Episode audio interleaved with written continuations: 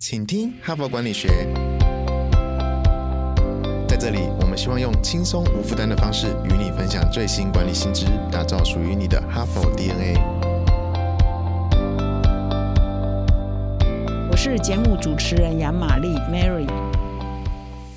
大家好，今天又是星期一，是一个新单元的开始。那本周的 Podcast 呢，我要来跟各位听众分享的主题是元宇宙，还有 Web 三点零，哦，就在你身边。那元宇宙呢，还有 Web 三点零，大概是过去一段时间呢，占据所有媒体的版面哈。那这两个关键字呢，大概跟现在当红的，比如说 ESG 一样哦，就经常在媒体上啊会出现。还有另外一个字叫 NFT 哈，所以这一整周呢，我就会围绕。要在这些关键字哈，未来的科技上啊，来跟各位做分享。那么，哈佛商业评论上啊，时常呢都会有很多，除了在谈管理的趋势之外，其实也常常要分享最新的科技的发展。因为科技呢，就会影响到我们的工作，也会影响到我们的生活，甚至影响到未来的产业的发展嘛。所以呢，通常从新科技的崛起，要去了解这个科技呃是什么性质的，而这个科技以后会影响产业、影响工作、影响生活在哪些构。后面呢，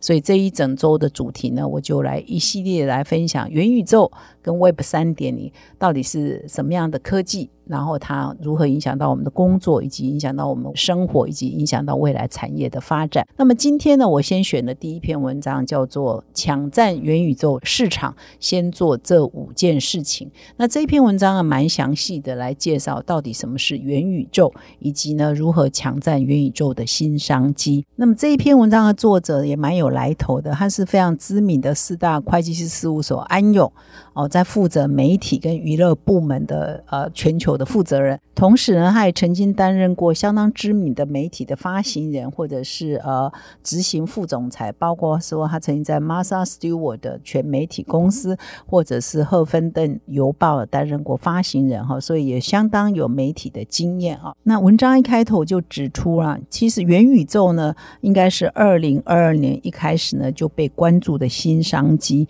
那到目前为止呢，因为这些文章都很新哦，都是今年内的文章，是电。电玩产业呢，已经在元宇宙这个领域得到一些初步的成果，但是其他所有的行业呢，其他所有的领域呢，事实上到目前为止都还刚开始哈，还没有什么太明显的进展。换句话说，就是电玩产业呢是已经用的比较多，但其他领域呢对元宇宙的投入是比较少。那很多人呢都会随口的说，呃，元宇宙快来了，元宇宙快来了。但事实上，大家扪心自问，到底元宇宙是什么呢？啊，元宇宙跟你未来的企业的发展是什么关系呢？其实很多人到目前呢也都还搞不太清楚哈，因为也可能忙着日常的事物，也没有花很多时间在研究这个了哈，或者是研究了之后也还没有想到未来到底怎么。将元宇宙的这所一些新的科技呢用在自己的产业上，或者竞争对手也还没发动嘛，所以大家呢其实很多产业呢都还是在观望的阶段。那么，其实，在哈佛商业评论的其他文章上也曾经有过这一段的文字，然后不是这一篇我今天分享文章上写的哈。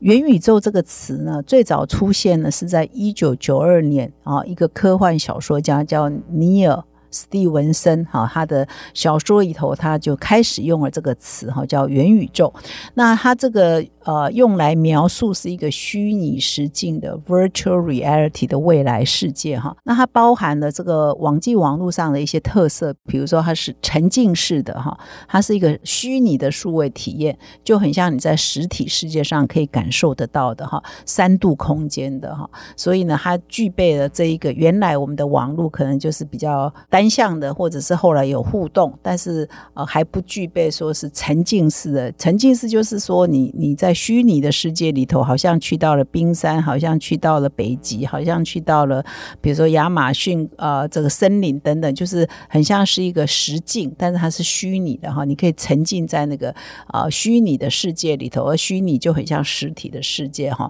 所以他在一九九二年的这个小说里头就已经描述了这样一个世界。那么在这个世界里的每一个人都可以透过一个虚拟的化身哈，叫 Avatar 啊，可以在这里买东西啊，可以在这边做创。作啊，可以在这里工作啊，可以在这里交朋友。那么这一个世界呢，其实上元宇宙 （Metaverse） 呢，这一个世界呢，从一九九二年在小说里头出现之后呢，一直到疫情前为止，到这个脸书的创办人佐克伯宣布说，以后的脸书呢将改名为 Metaverse 之前呢，其实很少人啊注意到，啊有这个新科技正在崛起。所以 Metaverse 以前呢，虽然早已经有这个词了，但是没有得到太大的关注。其实这是这一两年，尤其是今年以来，元宇宙呢才有这么大的影响力，这么大铺天盖地，大家都在讨论这件事情。那所以呢，如果没有疫情爆发，哦，大家都被关强迫关在家哦，或者是你没有办法实体去办公室上班，你需要一些虚拟的设备跟体验更好的话，大概元宇宙这个关键字呢，这个概念呢，这个科技呢，还不会受到像今天这样这么多的关注哈。以及说这个脸书的创办人呢，佐克伯呢，甚至把脸书的名称换成元宇宙，成为他的公司的新名称。为什么他要改名字呢？Facebook 为什么要改成 Metaverse 呢？啊，大家也会好奇哈，所以。这两股势力啊带动，使得元宇宙在过去一段时间呢受到很多人的关注，大家都想要了解什么是元宇宙。那么这篇文章蛮有趣的，它就是在盘点说，哎，现在各行各业啊怎么应用元宇宙这个科技呢到他们的这个产业里面哈。那他举的第一个领域就是游戏产业哈，就是游戏产业呢无疑是元宇宙应用的先驱了哈。例如说，哎，Epic Games 啊，这游戏公司它所开发的 Fortnite 啊，要塞英雄这一款游戏呢，已经就有很多的这个虚拟实境啊融入在它的游戏里头哈。还有另外一款游戏呢，叫 Roblox 哈，它也是可以让用户呢在这个沉浸式的游戏环境中呢，可以创作啊，可以交朋友啊，可以玩游戏啊，可以买东西啊。还有另外一款游戏叫 Decentraland，也是一个三 D 的虚拟世界啊。也是一样，是一个主题公园啊，就是你可能戴上它头套，就是可以进入一个三 D 的虚拟世界里头，有一些虚拟的主题公园啊，有一些建筑啊，那你就可以在里面，甚至可以做观光客啊，比如说你可以在里面开乐园，然后可以跟观光客收费哈，就其他玩家收费哈。所以现在呢，用这几款游戏呢，就是说明说现在呢，用虚拟啊世界，用这个 VR 哈，用这个元宇宙的概念来进行的游。游戏呢是越来越多，也受到很多玩家的欢迎。那其实，越来越多公司呢也都在尝试哈，怎么样使用这个元宇宙的这个技术，在他们的经营管理上，或者是在内部的沟通上。比如说，他这边举了一个科技公司的例子，叫 NVIDIA 哈，就是辉达，我们很熟悉的哈。黄仁勋他老板是一个台湾人嘛哈，他的领导阶层也是用元宇宙开始来设计他的制造跟物流哈。那比如说，他这边也指的微软。啊，也在用这个自家的虚拟体验平台，叫 Mesh，M E S H 啊，让我们每一个同事的虚拟的化身，可以在沉浸式的空间里头工作，然后大家一起用进入 Teams 啊，Teams 是微软的协同作业的这个环境嘛，哈。换句话说，很多企业在美国的非常指标型的大公司，也开始在他们内部的管理跟营运上啊，把元宇宙技术融进去，哈。所以除了游戏公司之外，也可以看到很多大公司做。做这样的努力，所以呢，这篇文章就连到，如果呢，你是一个比如说 to C 的，是有一个有品牌的这个产品的话，你事实上也应该要开始来想，你怎么样将元宇宙的这个技术呢融入到你的产品行销或产品的客户的服务上。这边就举了几个消费性的产品，就做这样的努力哦。比如说 CNBC 上就有报道说，Nike 啊这家很知名的品牌嘛，很老的品牌，那现在呢也引进元宇宙到他们。的呃产品的设计跟顾客的服务上，他们做了什么事情呢？他们开始设计虚拟的商品，元宇宙上销售虚拟的商品，而且也要申请专利哦。然后就对这个顾客贩售这些虚拟的商品。那为了做这样的服务呢，他们还去收购了一家公司哈。今后就要用元宇宙打造虚拟的运动鞋跟收款的服务。另外呢，非常有名的艺术品拍卖公司叫苏士比哈，大家都知道的嘛哈。现在也开始。要拍卖这个虚拟艺术品啊，所以他们要设这个元宇宙的画廊哈啊，然后要在虚拟的实境平台 Decentraland 上销售哦，所以呢，越来越多知名的品牌哈也在想办法在元宇宙的科技上贩售虚拟的商品啊，给这个虚拟的客户哈，所以呢，很多大公司啊，很多大品牌啊，很多知名的公司啊，一些 To C 的大品牌都在做类似的事情哈，所以这个已经如这个雨后春笋。哈，在发生的事情。那这篇文章的作者呢，他最后的结论是：如果你是一个品牌公司，你现在可以做五件事情哈，来想想看你的元宇宙策略。你总是要面对这件事情，那你如果一无所知。那从一无所知到现在，你开始做一件事情，慢慢进入，开始做了解，其实呢是比较好的，而不是完全就把它摆在一边，完全不想了解它哦。第一个呢，先选择哈，就是你的受众目标是哪些人啊？就是你的目标族群呢？这一群消费者是在哪里？那比如说是三十几岁的啦，还是二十几岁的？你要选选择你的目标族群嘛，哈。然后你要观察说，诶，这一群目标族群呢，你的竞争者。进去了没有，你的竞争者是不是已经推出相关的元宇宙的商机啊？元宇宙的产品、元宇宙的服务？如果进去的，那你就必须要比较小心一点，要比较。积极一点。如果他们还没有进去呢，那你表示你还有多一点点时间可以再学习。那么第三呢，你一定要找到呢适合你的应用的方式哈。有些公司推出这个产品，